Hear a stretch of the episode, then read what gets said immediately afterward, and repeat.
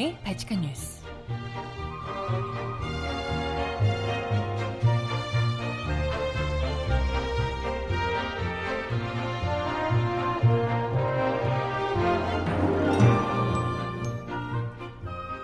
여러분 안녕하세요. 발칙한 뉴스 정혜림입니다. 제천 화재 때문에 우리 사회 여러 병폐들이 수면 위로 떠오르고 있는데요. 그런데 관련한 법규들이 이미 다 제출됐음에도 불구하고 국회에 계류 중이었다는 사실이 알려지며 분노를 자아내고 있습니다. 그런데 이 와중에 소방관들이 제대로 구조를 못해서 참사가 난 것이라는 등 역대급 헛소리를 하고 있는 자유한국당. 아니 불 끄고 사람 구하는 일은 소방관들께서 이 열악한 상황에서 목숨 걸고 하고 계시니까요. 국회의원들께서 제대로 일 좀 해 주시죠. 응? 자유한국당이 소방관련법 개정 못하게 막지 않았던가요? 음악 듣고 와서 오늘 이야기 함께 나눠봅니다. 첫 곡으로요. 박정현이 부르는 오랜만에 오랜만에 듣고 올게요. 신청곡 있으신 분 주세요.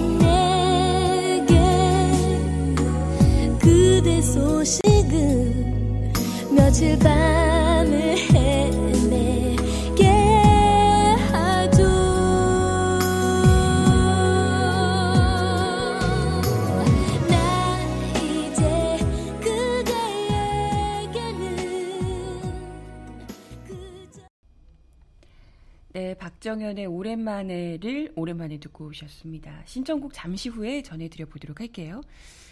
어, 크리스마스는 잘 보내고 오셨죠? 네, 저는 뭐 어제 방송하고 크리스마스에도 방송한 거 아시죠? 우리 애청자분들은 뭐 들으셨을 거야, 들어주셨을 거야, 그죠? 네, 크리스마스 잘 보내고 26일 어, 잘 또 출근을 했습니다. 나름 연휴처럼 보내고 오셨던 분들은 오늘 월요일 같겠어요.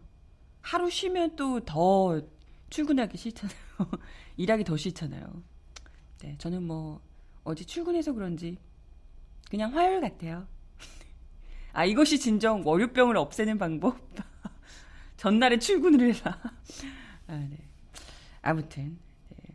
26일 이제 2017년도 며칠 남지 않았어요. 6, 7, 8, 9, 0, 1. 6일 남았죠.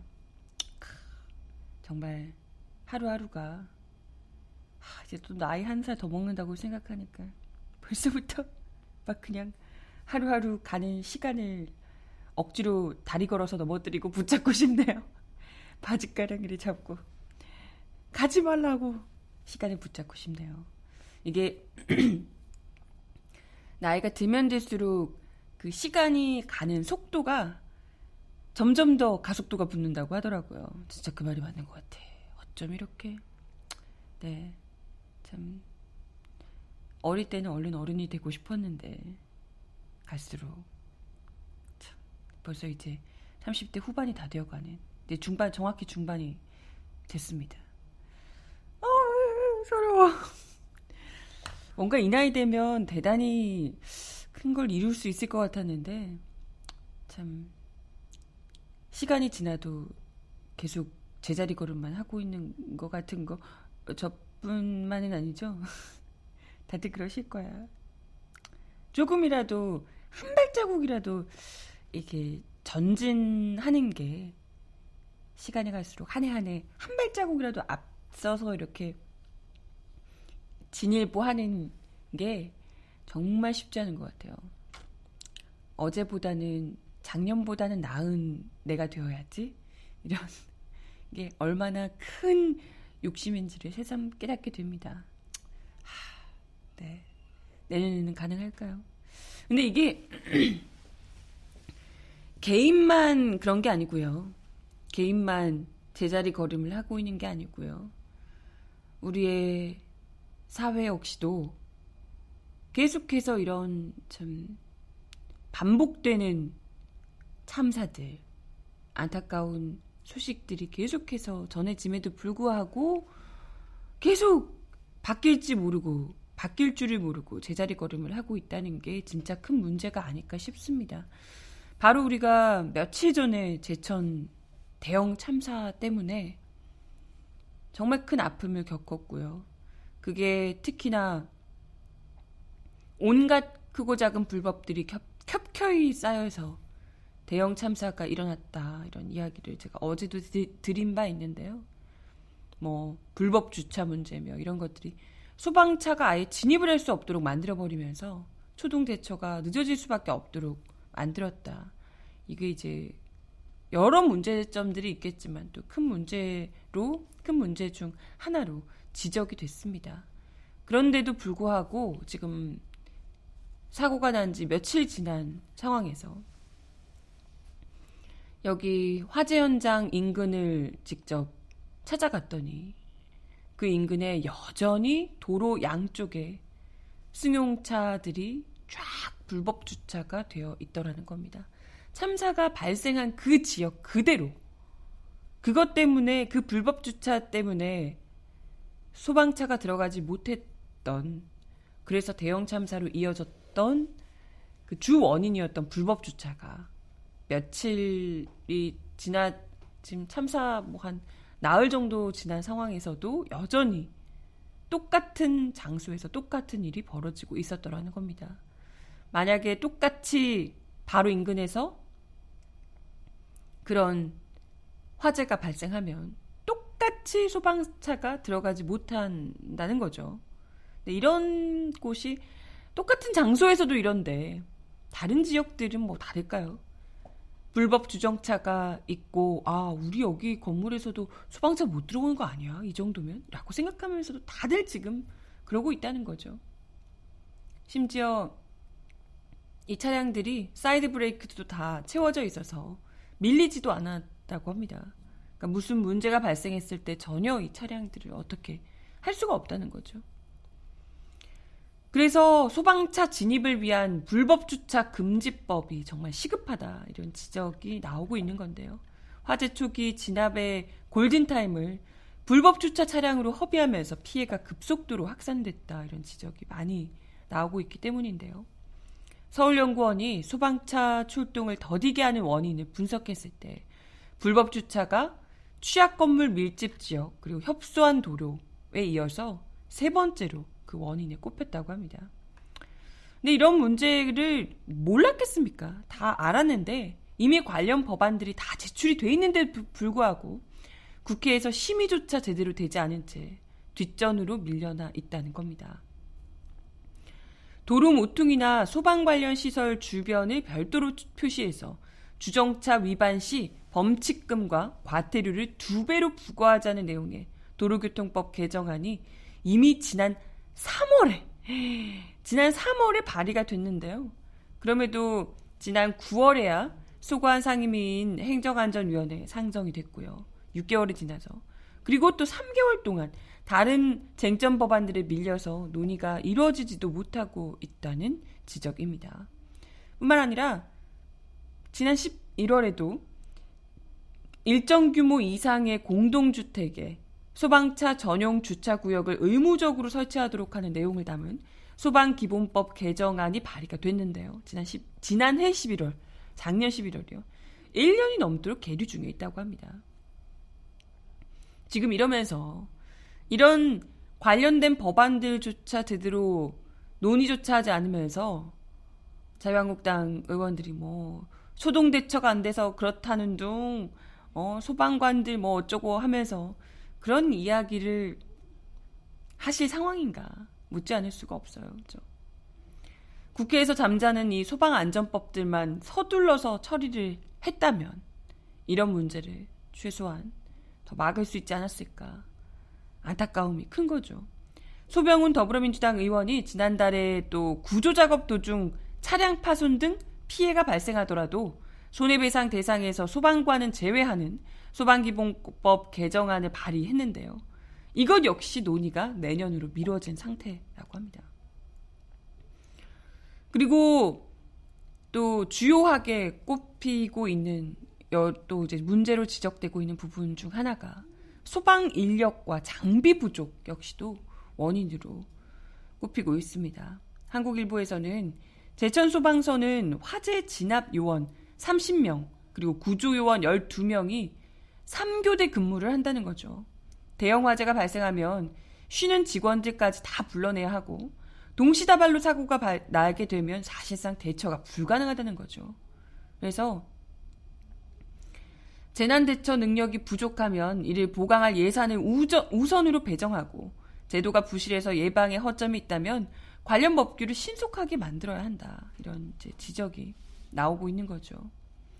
실제로 소방청 자료에 따르면 신고 뒤 5분 안에 현장에 도착해야 하는 소방서 우선 도착대 인력이 지난해 말 기준으로 서울의 24개의 소방서 평균은 차량 15대, 대원 44명인데요. 제천 소방서는 11대에 23명에 불과했다는 거죠. 광역시 평균이 15대 차량에 34명, 광역도 평균이 12대에 24명으로 농어촌이 포함된 광역도가 대도시 위주 광역시보다 대원이 10명가량 부족하다라는 지적입니다. 특히 또 제천 같은 경우에 충북도 안에서도 다른 지역보다 구조대원이나 구급대원 수가 더 부족하다는 지적입니다. 제천 같은 이 중소도시 같은 경우에는 소방서와 안전센터의 관할 지역이 넓어서 출동하는데 또 주변 소방서의 지원에도 어려움이 크다는 거죠.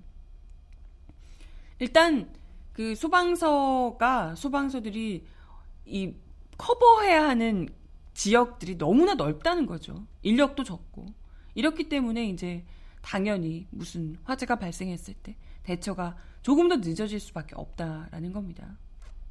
서울 소방서의 거의 관할 면적이 소방서에 비하면 35배라고 하네요. 어마어마하죠. 예. 그래서 이런 상황에서 도 소방 관련 법을 지금 계속해서 통과시켜주지 않고 있는 이 자유한국당이 여기서 이야기를 할 건수가 있나 이야기를 할 뭐 자격이나 있나 이런 이야기가 나올 수밖에 없는 거고요. 물론 일부에서는 소방 당국에 대한 비판도 물론 있습니다. 뭐 화재를 화재를 진압하는 과정에서 비상 통로가 어디 있는지를 계속해서 거의 뭐 40분 동안 몰랐다는 거죠. 소방 그 이 비상구를 찾지를 못해서 한참을 시간을 허비하다가 40분이 지나서야 비상구를 찾아 들어갔다라는 거고요. 소방 당국에서 비상 통로만 빨리 확인을 했었더라도 어이없는 죽음들이 막을 수 있었을 것이다. 이런 이야기도 있습니다. 근데 그것도 뭐 물론 이제 정말 안타까운 일입니다만은 그 이외의 것들이 너무나도 커서 실질적으로 그 피해 유족들도 소방관들을 절대 탓하, 탓하지 말라. 너무 고생 많이 하셨다. 이런 이야기를 하셨을 정도로 현장에서 너무 정말 목숨 걸고 구조를 하셨던 분들이기 때문에 이분들에게 그 책임을 돌리는 건 너무 참 말도 안 되는 일이 이야기고요. 비상구학보나 이런 것들이 애초부터 제대로 됐어야 하는 것은 이 건물 안에서 건물을 관리하거나 하는 부분에서 애초부터 잘 했어야 하는 게 사실 우선적으로 돼야 될 문제겠죠. 실제로 또 소방 안전 점검 과정에서 아예 그 문제가 됐던 2층 사우나 같은 경우에는 영업 중이라면서 아예 소방 안전 점검을 하지도 못하게 됐었다고 합니다. 원래 대형 건물주 같은 경우에 소방시설 관리법에 따라서 매년 한 차례 소방 안전 점검을 실시해서 그 결과를 소방서에 제출해야 하는데요. 그럼에도 불구하고 아예 영업 중이라면서 점검을 하지 못했다는 거죠. 이런 소방 점검이 제대로 이루어지지 않고 있는 곳이 숱하게 많다라는 거고요. 그리고 이렇게 소방 점검에서 실제로 불법이 적발된다 하더라도 뭐 강제 뭐 불법 벌금이나 이런 것이 워낙 그렇게 많지 않고 거의 어제도 이야기 드렸지만 그냥 꾸중 듣는 수준에 그치는 편이라서 이게 그 강제성이 별로 없다는 거죠.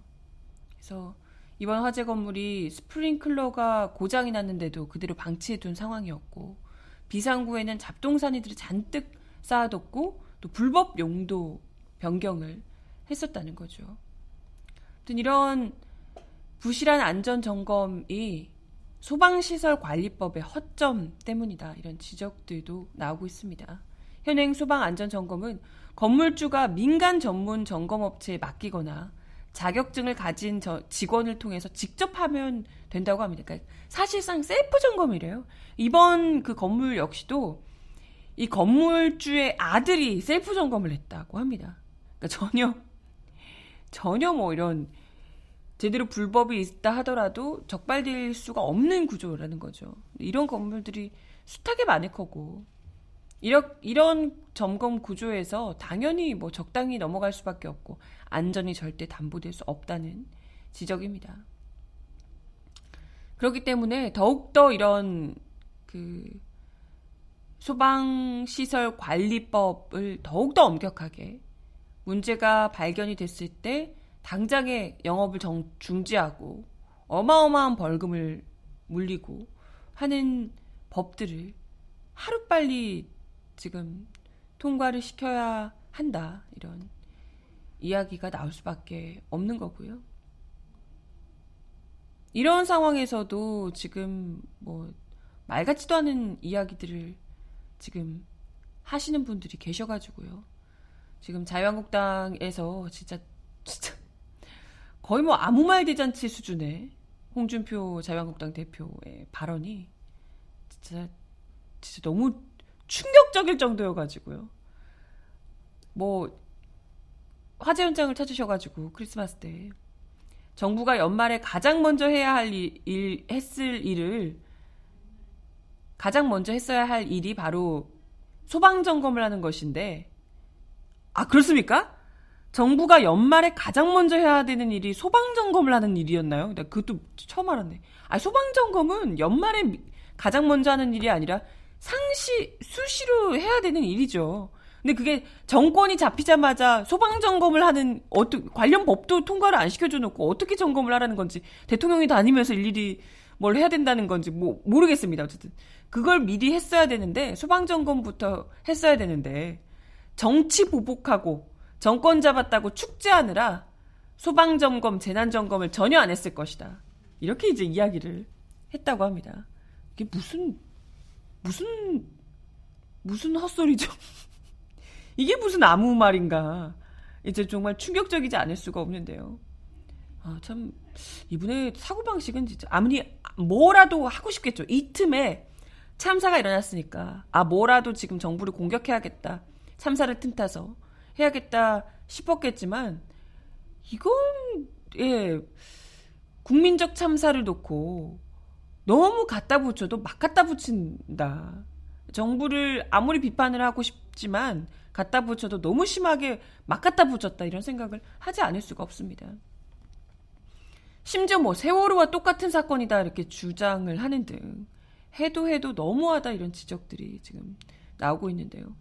어제 그 유족들이 있는 합동 분향소를 찾아서 우리는 이 사고를 세월호처럼 정쟁에 이용할 생각은 추호도 없다라고 이야기를 하면서 해놓고도 국회 차원에서 제처 참사 참사의 원인과 책임 대책을 철저히 짚겠다라고 이야기를 하면서 정치권으로 확산하겠다라는 정쟁으로 안 하겠다면서요.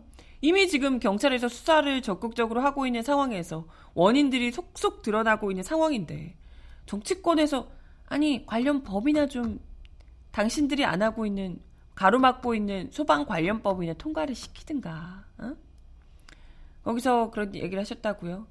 세월호 사건과 한번 비교해보라. 똑같은 사건이다. 세월호 때도 TV 화면에서 배는 기울어져 가는데 구명정이 가서 배주위만 빙빙 돌았다. 네, 댁들이 그러셨죠? 현장에서 출동한 지휘관이 몸살이고 제대로 대응하지 않으니 이런 참사가 일어나는 것이다. 라고 이야기를 했다고요. 거기서 소방관들 누가 거기서 몸살이면서 대응하지 않았습니까? 어마어마한 수의 소방관들이 거기서 밤새 밤새 거기서 투입돼서 목숨 걸고 사람을 구하느라 애를 쓰셨는데 거기 현장에서 사람 안 구하고 뱅뱅 돌았습니까? 소방관들이 막말도 이런 막말을 진짜 누 어느 지휘관이 거기서 몸살이느라 못 들어갔습니까? 말 같지도 않은 얘기 진짜 와 진짜 화가 나네. 뿐만 아니라 한술 더 떠서 김성태 자유한국당 원내대표가 김부겸 행정안전부 장관 사퇴, 소방방재청장 즉각 파면까지 주장을 했다고 합니다. 립서비스만 남발하는 문재인 대통령은 대국민 사과를 하고 강도 높은 책임자 문책 등 실질적인 대책부터 제시해야 된다. 이런 이야기를 했다고 합니다. 그러면서 김 원내대표 진짜 역대급 헛소리를 자기가 어제 현장에서 무려 17분 동안 통화하면서 부인의 안전을 기원했던 유족의 절규 섞인 목소리를 듣고 손을 부여잡고 이야기를 들었다며 오죽하면 인근의 군부대에 연락해서라도 소형 박격포로 쏘아서라도 저 유리를 깨달라고 절규했는데 현장 지휘관은 답이 없었다. 이렇게 이야기를 했다고 합니다. 뭐야 박격포 쏴서 건물 폭파시키자고. 제정신인가? 아니 뭐 이런 이야기를 아유 그러니까 답답하니까 어떻게든 깨주세요 이런 이야기를 하셨다는 거 알겠는데 그런 이야기를 했는데도 지휘관이 답이 없었다며 이런 이야기를 하시는 건 대체 네. 뭐 홍문종 사무총장도 유리만 깼어도 매트리스가 있는데 뛰어내려 뛰어내렸으면 됐는데 어떻게 참사가 일어나도록 이렇게 방치를 하는가라고 이제 목소리를 높였다고. 그러니까 모, 오로지 그냥 소방 당국이 소방관들이 대처를 못해서 이 참사가 일어났다. 그 어떤 지금 온갖 불법들이며 이런 문제들이 다 논란이 되고 있는 상황인데 그런 것들이 굉장히 크게 작용하고 있는 상황인데 단지 유리를 깨지 않은 소방 당국이 어마어마한 책임 있고 그것 때문에 이 사단이 났으니 문재인 정부는 무능한 정부고 대국민 사과를 해야 되고 소방방재청장과 행안부 장관은 모조리 사퇴를 해야 된다. 이런 이야기를 지금 하고 있는 겁니다. 하지만 여러 소방 관계자들 설명에 따르면 구조대가 현장에 도착했을 때 화마 때문에 유리창을 깨기 위한 이동식 사다리 전개조차도 어려운 상황이었다고 하고요. 그리고 건물 주차장에 설치된 LPG 가스탱크 때문에 자칫 잘못하면 대형 폭발 사고도 우려되는 상황이었다는 거죠. 이런 다 계산이 있어서 이 자칫 위험한 상황이 될 수 있기 때문에 신중했던 거죠. 폐쇄된 화재 공간에서 갑자기 사고, 산소가 딱 들어가게 되면 폭발적으로 발화하는 backdraft, backdraft 같은 상황을 이게 이제 걱정하지 않을 수가 없었다는 겁니다. 그러니까 이런 것들뿐만이 아니라 어쨌든 현장 진입 자체가 굉장히 어려운 상황이었던 거죠. 이미 그 불법 주차 때문에 빨리 들어갈 수도 없었고 가까스로 들어갔는데 이게 지금 당장 깨게 되면 오히려 더 위험할 수 있는 상황을 우려했다는 겁니다. 실제로 현직 소방관은 어떤 이제 한 현직 소방관은 언론사 인터뷰에서 과거 경기도에서 가스 냄새로 현장 소방관들이 점검 후에 10분 만에 폭발한 경우도 있었다는 겁니다. 만약에 제천 화재 건물에서 가스가 팽창돼서 폭발했다면 그 일대가 아예 모조리 다 쑥대밭이 됐을 거라는 겁니다. 건물뿐만이 아니라 거기 인근에 있었던 사람들까지 다 어마어마하게 큰 피해를 입었을 수 있었다는 겁니다. 물론 비상금 문제 같은 것 때문에 초기에 빠른 대피 조처를 못한 것 때문에 문제가 제기될 수도 있겠지만 죽는이 그 2층에서 뛰어내리라는 건 이건 유리창 일단 깨서 무조건 뛰어내리겠어야지 이런 건 현직 소방관들이 봤을 때도 이건 제대로 된 대처 방안이 절대 아니었다는 겁니다. 물론 지켜보는 입장에서는 어, 저 유리창만 깼으면 할 수 있지만 그게 더 큰 참사가 됐을 수 있다. 그런 우려를 할 수밖에 없었다는 거죠. 실제로 소방당국 관계자도 현장에 도착했을 때 화재 건물 옆에 2톤 용량의 가스 탱크가 있어서 행여라도 불길이 닿아서 가스 탱크가 폭발하면 반경 3km까지 피해가 번질 수도 있었다는 거죠. 건물 외벽을 중심으로 불길이 다 크게 번져 있어서 통유리 창문을 깨더라도 즉각 진입이 곤란한 상황이었다. 이런 이야기를 하고 있는 겁니다. 이런 이미 전문가들 이야기까지 지금 왜 이렇게 당장 그걸 보면서도 유리창을 깨지 못했는지를 알면서도 지금 이야기를 하고 있는데도 불구하고 그런 유족들의 안타까웠던 심경을 끄집어내서 그걸 정쟁으로 악용하며 말 같지도 않은 바, 무슨 박격포 이야기며 뭐 마치 소방관들이 아무것도 하지 않고 구경만 하면서 누구도 구조하지 않고 자기들이 몸살이느라 들어가지 않아서 마치 세월호처럼 아무도 구조하지 못한 것처럼 그렇게 이야기를 하고 있으면 현장에서 목숨 걸고 구조에 총력을 기울였던 화재 진압에 총력을 기울였던 소방관들을 정말 두 번 세 번 짓밟는 발언이 아닌가. 아무리 정쟁으로 이용을 하고 싶어도 아, 진짜 정말 저급하기 짝이 없는 이런 인간들이 진짜 국회의원이라고. 심지어 이 지역이 지역구인 권석창 자유한국당 의원 같은 경우에는 외부인 출입을 통제하고 있는 화재 현장에 들어가서 휴대전화로 사진을 찍고 경찰이 이걸 저지하니까 아 나 국회의원이다 이러면서 실랑이를 벌였다고 그래서 이제 논란이 일기도 했다고 합니다. 대체 뭐 하는 양반들입니까? 에? 거기 가서 국회의원 임내 가가지고 들어가지 말라는 지역 들어가서 나 국회의원인데 아주 특권 가서 뭐 하시는데요? 가가지고 사진 찍어가지고 자기가 뭐 할 건데 들어가서 들어가지 말라는 지역 들어가가지고요. 진짜 하라는 일은 안 하고 소방 관련법 이런 것들 통과는 시키지도 않고 애먼 사람들 정말 힘들게 실질적으로 현장에서 애써서 사람들 구하고 화재를 진압했던 이들의 노력까지도 그 위에 오물을 끼얹는 이들을 진짜 아우 정말 어떻게 국회의원이랍시고 그 배지를 달고 계시는지 파렴치하기를 말할 수가 없습니다. 아유 진짜 속이 터지네요. 음악 듣고 와서 이야기 더 나눠보겠습니다. 나얼이 부르는 바람 기억 신청하셨는데요. 듣고 올게요.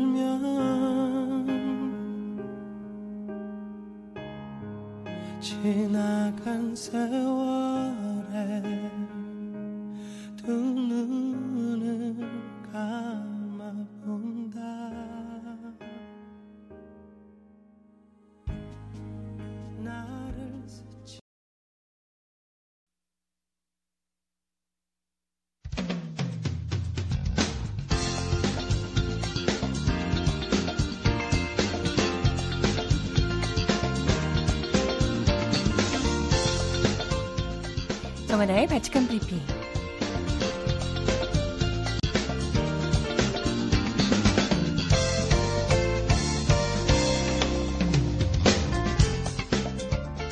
첫 번째 소식입니다. 이명박 전 대통령의 부정한 재산을 캐기 위한 검찰의 다스 비자금 수사가 오늘부터 본격화합니다. 문무일 검찰총장의 지시에 따라 서울 동부지검에 설치된 특별수사팀이 오늘부터 가동돼 곧 고발인 등 관련자 조사와 압수수색, 자금 추적 등을 시작할 것으로 보입니다. 검찰 내부에서는 수사팀이 얼마 남지 않은 공소시효, 10년 전 BBK 특검에서의 허위 진술과의 싸움을 어떻게 치러내느냐에 수사의 성패가 달려 있다고 말합니다. 민주사회를 위한 변호사 모임과 참여연대가 낸 이번 사건 고발장에는 이전 대통령의 이름이 들어있지 않습니다. 주 다스에 대한 이전 대통령의 법률적 소유 관계가 확인되지 않은 탓에 두 단체는 일단 성명 불상 실소유주라고만 썼는데요. 따라서 검찰 수사는 이름이 적시된 정우영 전 특검의 특수직무 유기 혐의를 밝히는 데서 출발할 것으로 보입니다. 이 범죄 공소시효는 10년으로 내년 2월 10, 2월 21일까지 수사팀 출범일인 26일 기준으로 58일 남은 셈입니다. 정특검에 대한 수사는 주 다스의 조세 포탈 혐의와 연동이 되어 있습니다. 특가법의 특수 직무 유기는 특가법에 규정된 죄를 범한 사람을 인지하고 그 직무를 유기한 경우에만 성립하기 때문입니다. 다시 조세 포탈 여부를 규명하려면 횡령을 통한 부회자금, 비자금 조성 여부와 규모 등을 확인해야 합니다. 검찰 관계자는 특가법의 조세 포탈에 해당할 만큼 해마다 비자금이 조성됐는지 다스에서 그런 범죄가 일어날 당시 이전 대통령이 주요 간부의 임면 또 회사의 주요 의사를 결정하는 실질적 운영권자였는지 등이 이번 수사의 관건이 될 것이라고 말했습니다. 이 대통령이 이 사건의 주범으로 드러난다면 공소시효는 아직 여유가 있게 되는데요. 이 대통령이 재임 5년 기간 이 공소시효 5년간 공소시효의 진행이 정지되기 때문이라고 합니다. 정호영 전 특검은 검찰이 특별수사팀 구성을 발표한 지난 22일에 보도자료를 내고 어, 실질적인 이명박 전 대통령이 소유주라는 실질적인 증거는 찾을 수 없었다라고 거듭 밝힌 바 있는데요. 검찰 관계자는 특검 수사 때 다스 임원도 경리도 철저히 혐의를 부인하는 진술을 했다고 들었다. 며칠 뒤면 대통령으로 취임할 사람을 놓고 실소유주가 맞다고 얘기할 사람이 누가 있겠냐. 이번 수사팀은 당시에 허, 이 허위 진술들을 깨야 할 텐데 이젠 개인적 횡령의 공소시효도 다 지나버려서 무슨 지렛대를 쓸 수 있을지 모르겠다라고 우려했습니다. 든 검찰의 관계자는 직원 개인의 횡령이면 소비를 했어야 맞는데 그 직원이 빼돌린 돈은 수억 대에 불과하고 나머지 대부분의 돈은 특정 계좌에 그대로 남아 있었다. 정전 특검이 낸 보도 자료가 오히려 의혹을 키운 셈이 됐다라고 지적하고 있습니다.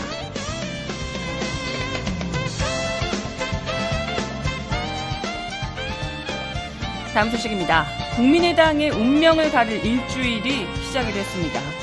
국민의당은 바른정당과의 통합을 추진하는 안철수 대표에 대한 재신임을 묻는 전 당원 투표를 내일부터 30일까지 나흘간 실시합니다. 투표 결과는 31일에 발표될 예정이라고요. 안 대표 재신임에 찬성하는 당원들이 유효 투표수의 과반을 차지한다면 국민의당은 즉시 바른정당과의 통합을 위한 절차에 착수할 예정입니다. 하지만 1월 중순 열릴 것으로 보인 전당대회까지 통합 반대파들의 갈등은 계속될 것으로 보이는데요. 반대로 안 대표가 재신임 받지 못한다면 안 대표의 당 대표직 사퇴와 동시에 당은 또 다른 혼란으로 빠져들 가능성이 높습니다. 안 대표는 속전속결로 통합 논란을 종지부짓겠다는 방침입니다. 하지만 전당대회 전 아니 전당더 전당원 투표 실시와 동시에 당내 갈등은 파국으로 치닫고 있는 상황입니다. 통합 찬성파들은 절차에 하자가 없다면 통합을 밀어붙이고 있지만 통합 반대파들은 법적 조치 등 모든 수단을 동원해 저지하겠다고 맞서고 있습니다.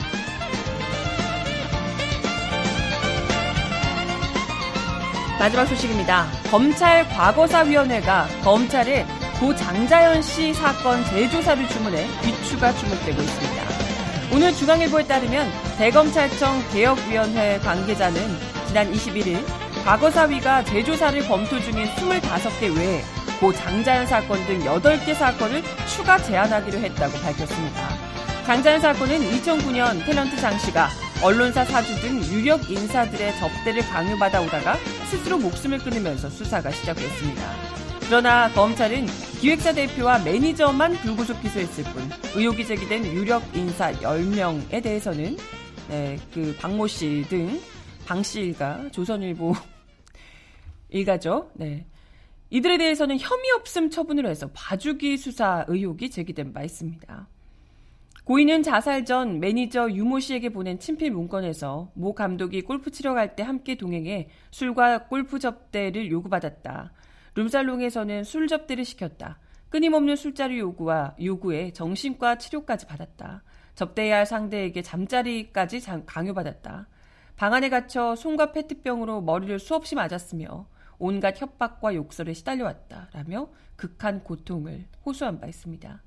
대검 개혁위가 제안을 검토 중인 8개 사건은 장자연 사건을 비롯해 삼례나라 슈퍼 강도치사 사건, 낙동강변 2인조 살인사건, 익산 약촌 오거리 살인사건, 또 홍만표 전 검사장 몰래변론 의혹 사건 등입니다. 과거사위는 법무부가 검찰의 인권침해 및 검찰권 남용에 대해 진상 규명을 위해 지난 12월, 12일에 발족했는데요. 다음 달 중 사건을 최종 선정할 계획입니다.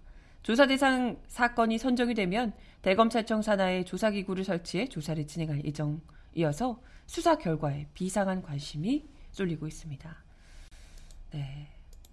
장자연 사건이 실제로 다시 제기가 되면, 재조사가 되면 조선일보와 거의 뭐 피 튀기는 싸움이 진행되겠는데요.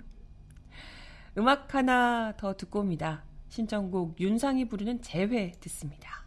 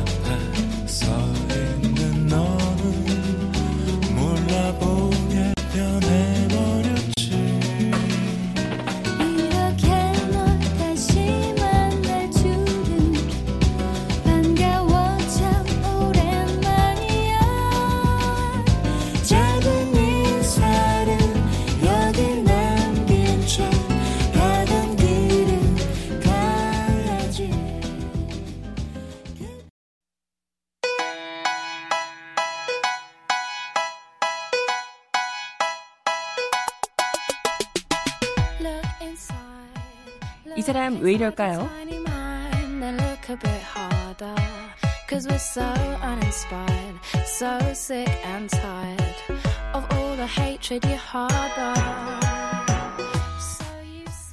성심병원에 이어 대구 카톨릭대 병원에서도 간호사 장기 자랑이 있었다는 폭로가 나왔습니다. 매년 낮은 연차의 간호사들이 반강제로 선정적인 춤을 강요됐다는, 강요당했다는 점에서 갑질 논란이 일 것으로 보입니다. 어제 간호학과 간호사 대나무숲 페이지에서는 페이스북 페이지에는 자신을 대구 카톨릭대 대학병원에서 근무하는 직원이라고 소개한 제보자의 글이 올라왔습니다. 이 제보자는 성심병원에서 장기자랑이 이슈가 됐는데 저희도 마찬가지였다라고 주장하고 있습니다. 그는 간호사들이 짧은 치마를 입고 걸그룹 EXID의 위아래를 쳤다며 퇴사하고 싶은 간호사에게 춤을 추면 퇴사하게 해줄 테니 춤을 추라고까지 해서 억지로 춤을 추고 퇴사하는 경우도 있었다고 주장을 했습니다. 함께 공개된 사진 3장에는 여성들이 무대에서 짧은 복장으로 춤추는 모습이 담겨 있었는데요. 이 사진은 2015년 병원 비전 선포식 행사와 관련해 열렸던 간호처 내부 행사에서 찍은 것이었다고요. 하지만 병원 측은 폭로 내용을 부인하고 있습니다. 간호사 행사의 경우 병원 의사들은 행사에 참석하지 않았고 의료원장도 축사만 하고 자리를 떴다. 오히려 수간호사가 옷이 너무 선정적이라고 지적했는데도 간호사들끼리 서로 1등을 해서 상금을 타려고 경쟁이 붙다 보니 자발적으로 그런 옷을 입고 공연을 한 것이다. 라고 이야기를 했다고요. 전혀 갑질과 상관없다. 간호사들이 일부 퍼포먼스만 담당한 것뿐 전혀 상관없다 라고 이야기를 하고 있습니다. 하지만 간호사들의 설명은 달랐습니다. 이 병원에서 10년 이상 일한 한 간호사는 매년 열리는 간호사 축제 행사에 참여하고 싶어 하는 사람 단 한 명도 없다. 연말이면 팀장에서 수간호사로 다시 아래로 상명하달식으로 행사 준비가 이루어지고 한 부서도 빠질 수가 없다. 주로 1년에서 4년 차 아주 이렇게 낮은 연차수에 얼마 안 된 간호사들이 차출돼 야한 춤을 춰야 한다라고 이야기를 했습니다. 말이 간호사 페스티벌이지 반강제로 이루어지는 행사라는 거죠. 이 간호사는 지난번 행사 땐 의료원장이 축사만 하고 가는지 모르지만 매년 병원 간부들이 앞자리에 주르륵 앉아서 박수치며 즐거운, 즐겨온 게 사실이고 그동안의 관행이었다. 2015년 비전 선포식 행사 때는 외모를 기준으로 부서마다 한 명씩 뽑아서 한 달 넘게 공연 연습을 시켰고 그때는 노출 강도가 훨씬 더 심했다 라고 덧붙였습니다. 진짜 얼굴 예쁜 간호사들 뽑아가지고 노출 심한 옷 입히고 춤 연습 시켜서 자기들은 그 앞에서 박수치면서 즐겨 했다는 거죠. 또 신부님의 사택 이사와 병원 이사 때 동원돼 이삿짐을 날라야 했고 종교도 강요당했다라며 병원의 근로 문제도 제기하기도 했습니다. 이와 관련해 병원 측에서는 사실무근이라고 해명을 하고 있는데요. 글쎄 사실무근인데 대체 하기 싫다는 간호사들이 왜 이렇게 억지로 야한 춤을 추며 야한 옷을 입고 이러고 있었을까요? 그러면 간호사들이 모두가 다 한마음 한뜻으로 이러고 싶어가지고 그 어르신들 앞에서 야한 옷 입고 야한 춤 추고 싶어서 했단 말인가요? 그 바쁜 일상을 쪼개며 업무 쪼개가지고 춤 연습을 하면서 미쳤다고 그게 좋아가지고 참 네. 이런 병원이 뭐 한두 곳이 아닌 모양이에요. 그죠? 대구 카톨릭 병원 이야기였습니다. 음악 마지막 곡으로요. 존박이 부르는 어디 있나요 들려드리면서 인사드리겠습니다. 하늘이 아름다운 밤 이름 모른 저 별들 골목을 돌아 불어오는 낯익은 바람에 한참을 미소 질 수 있던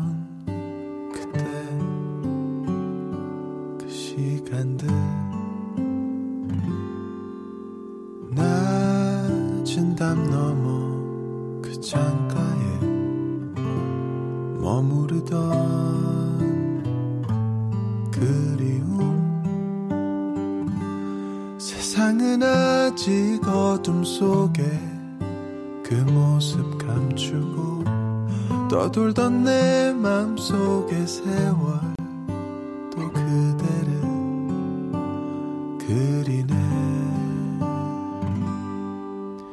사랑했나요 네, 오늘도 발칙한 뉴스 함께 해 주셔서 감사합니다. 좋은 하루 보내시고요. 감기 조심하시고 발칙한 뉴스는 내일 10시에 다시 올게요. 여러분, 내일 만나요. 안녕. 기다렸나요 기다리고 있었나요? 우린 서로 바라볼 뿐